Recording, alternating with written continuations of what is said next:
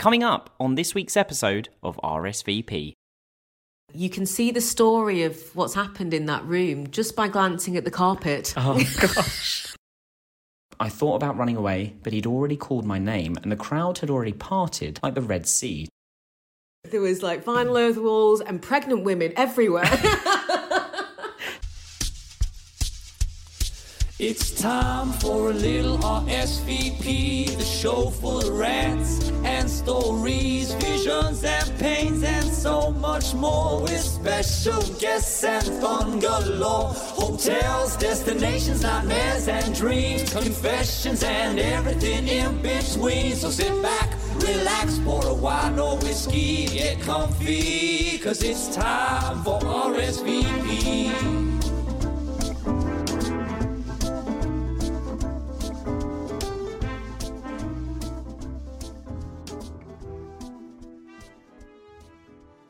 Hello, and welcome to another episode of RSVP, the podcast for events and travel professionals looking for some inspiration and just some light hearted fun. This week's guest is definitely fun. Ishta Nirkujo is a producer from DRPG and honestly is a bag full of laughs. I promise this episode will be one you enjoy. But don't just enjoy, get involved. If you have an anonymous confession that you want to submit, all you have to do is email cit.rsvp at haymarket.com. That's cit.rsvp at haymarket.com. And of course, a big thank you to IBTM for sponsoring this episode. But for now, sit back, relax, and enjoy RSVP. Hi, Ishta. Welcome and thank you so much for getting involved with RSVP. How are you? I'm great. I'm glad to be here um, with my booming voice. You've you've got great energy. I'm so excited for this episode. Like I'm literally like, do you know, like I can feel the vibes already. So this this is going to be a great episode. I'm very so. excited. Um, what have you been up to? wow. So uh, things have gone from zero to 100. Um, I think for everybody, um, racing up and down, unfortunately, just the UK, although there's nothing wrong with the UK.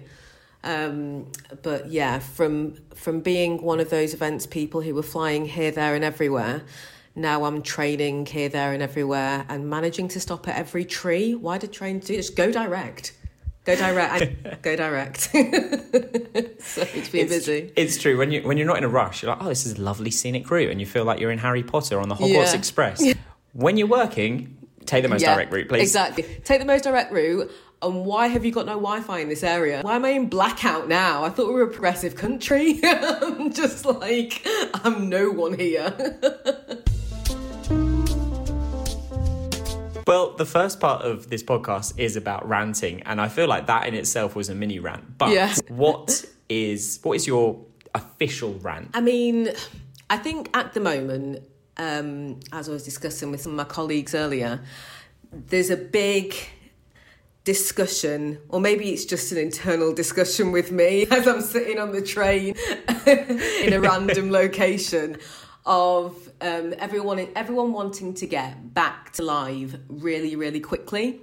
So, from my experience, and I have, you know, been climbing and meandering through the industry for um, coming up to 20 years now.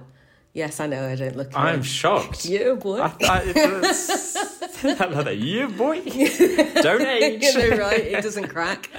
Um, yeah, so it's, it's getting to the point where getting back to live is on everyone's minds. People want to really go back gung ho into what was, in my opinion, a former life within events. Um, and people are you know, wanting to get out of virtual, which I completely understand. But I think it's this word hybrid um, that is kind of like pulling people in two different directions. And where I stand on that is hybridity is the way forward. And speaking to my colleagues earlier, they were like, oh, really? Like, people really want to get out of studios. And I was like, well, it's never going to get back to what it was.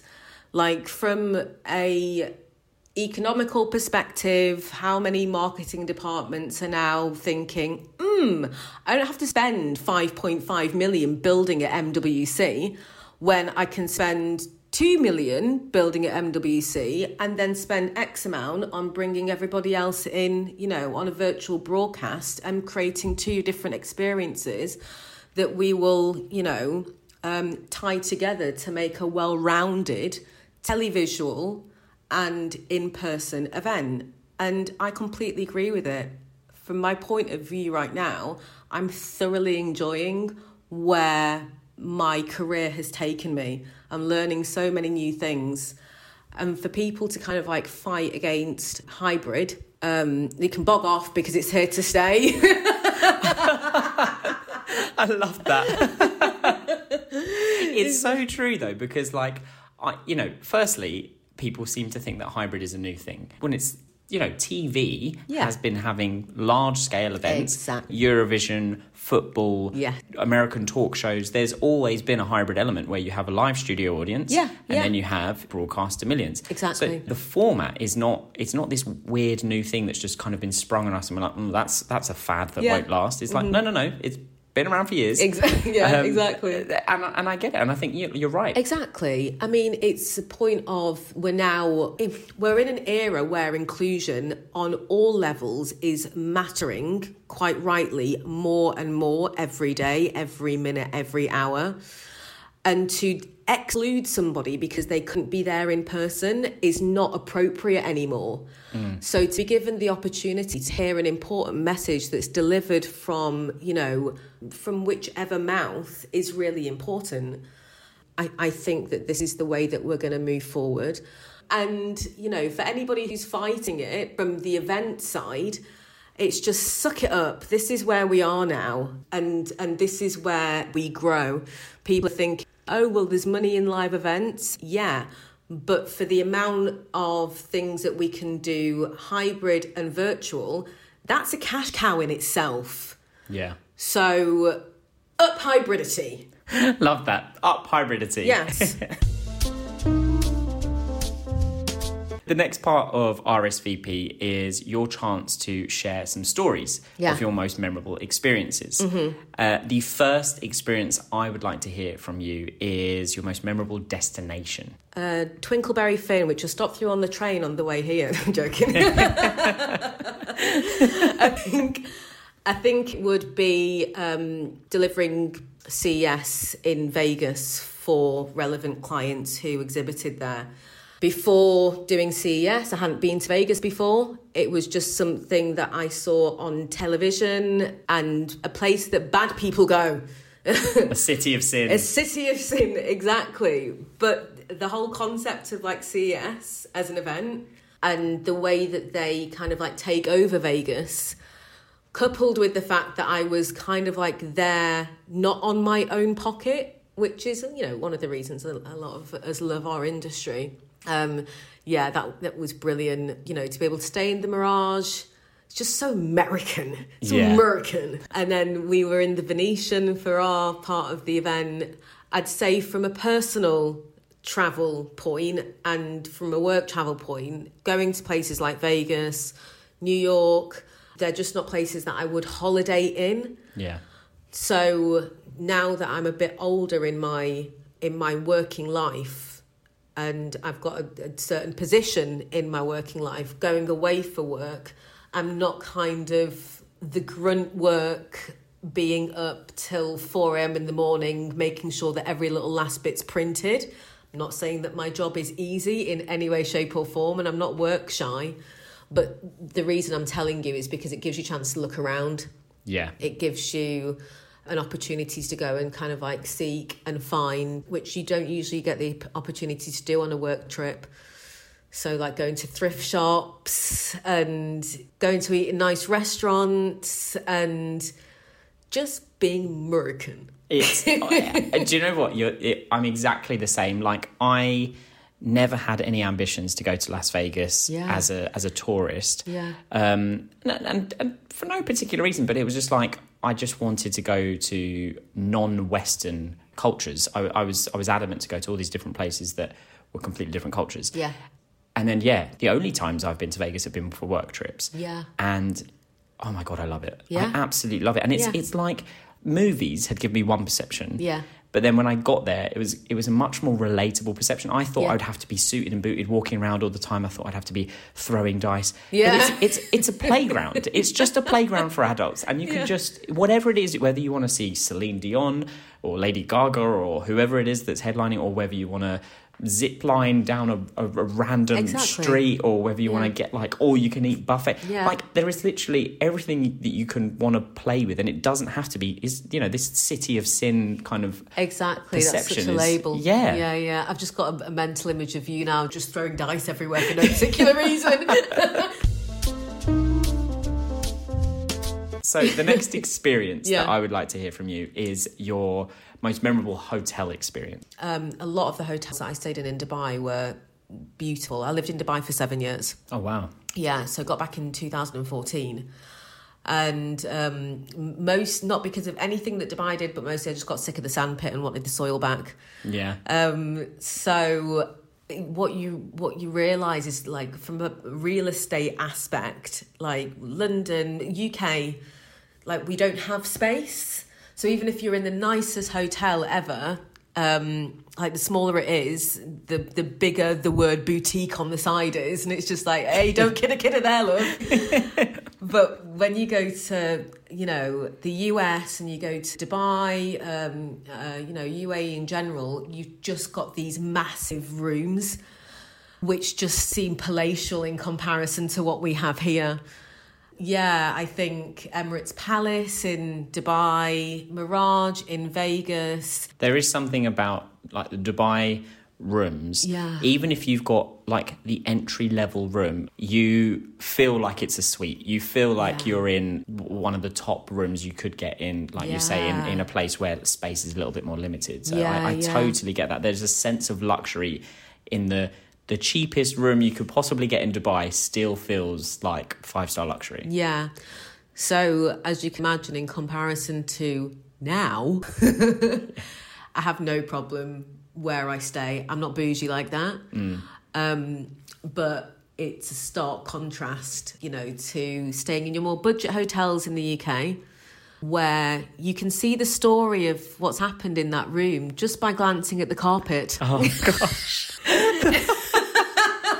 I thought you were going to go. You can really see the sort of the history and the story, like by, by looking at the facade of the hotel. No, just by looking at the carpet, you Look know at what's gone I'm down. Like I can, I can identify that spillage right there, and then suddenly you put your socks back on, you put your boots back on, and you wish you could fly because you never want to touch the floor again. Your last sort of experience would be your food experience. What's the most memorable food experience you've had? And this doesn't have to be bougie. This could be Yeah. literally cafe down the road. I had amazing. I, I love Korean food, so in New York on a more casual work trip, a few meetings, and then we had time to ourselves, and we went for Korean fried chicken in this little like restaurant, and the walls were like emblazoned with old vinyl, like the walls were just vinyl. It's absolutely amazing, like old, uh, like sonograms everywhere. Is sonogram the right word, Uh, or is that what you? when you're pregnant. The, it's not a sonogram. is, it, is it a sonogram when you're pregnant? I think it is, isn't it? I think so. That's the wrong word then. Something. So, what- Something a gram. So yeah. the gram, the gram, the, The the, the gram. gram. Yeah, yeah. Do it for the gram. I love it. There was like vinyl over the walls and pregnant women everywhere. Just saw loads of baby Just images. Loads of baby images. It was amazing. Um, so yeah, Korean fried chicken, soju, Manhattan. That was like hit the nail on the head. I've not been able to find anything to that caliber like in the UK. I've even been to Koreatown in New Malden, but like give me good fried chicken, especially Korean fried chicken. Perfect. We can't wait to travel again, meet, exchange, network. That's what the MICE industry is all about. So thank you IBTM for making it possible again this year. Hope to see many of you in Barcelona. The next part of RSVP is the V, which stands for visions. And this is an opportunity for you to paint a vision of your like most ideal, your dream event. Like no limitations. Yeah. Budget is is a myth and you can just go crazy with it. What would your dream event look like? Um, on a vanilla level, I'd really like to produce the Mobos. Yeah. Like, I think that that would be wicked. And oddly enough, and I know that we might call this sadomasochism, I'm a fan of a rider. I like to achieve the unattainable. So if you want, Mariah, if you want bunnies, I'll bring you bunnies. like, if you want butterflies, I'll flutter my bar in. so yeah, that's kind of like a realistic, something that I, I will probably be able to achieve. Yeah, yeah, yeah, definitely. Um, on a fantasy level, I love Charlie and the Chocolate Factory. Yeah. Not the new one. No, no, no. That's the, scary. The Gene Wilder one, the classic. Exactly. And then coupled with the fact I really like immersive, like sense, all sense immersive experiences. So smell, touch, see, taste, all of it. So to create like a world um, for a client where from the get-go you're like stepping into like a all-consuming tasty Narnia. Yes. Like you know when you you know when you were younger and you used to kind of like lick the snow. Um, Don't tell me you never put snow in your mouth. I, do you know what's funny? I went to uh, the Fairmont in Yeah. Mm. Canada, and they do like snow lollies where they, they pour maple syrup onto fresh snow Yeah. and then roll it up. Yeah, yeah. I posted that on TikTok. Yeah. It went viral because there was such a controversy about eating snow. 50% of the population are so anti eating snow, and 50% think it's looked delicious. And I never knew that snow could be so polarized. That's so odd that I should even bring that up then because like why why would there be a problem? As long as it's not like road snow or yellow snow, then what's the problem? Road snow or yellow snow. That's it. Just avoid those two. Just those two. Like why would you not eat snow? But I mean, you did as a kid, clearly. Exactly, Yeah. exactly. So I mean, we won't harp on about it. Get a name for myself. But something where you could basically walk around the whole event and you could just eat everything. Like everything is edible. Yeah, almost. but just the most. Un- the, okay, so my favourite bit of the uh, Disney's Alice in Wonderland is um, March Hare and Mad Hatter's tea party. And um, the Mad Hatter takes a bite out of his plate after he's finished his cup of tea. Yes. And I just really, it's just, it, it's unnecessary. It doesn't make any sense. and it's like, well, why not?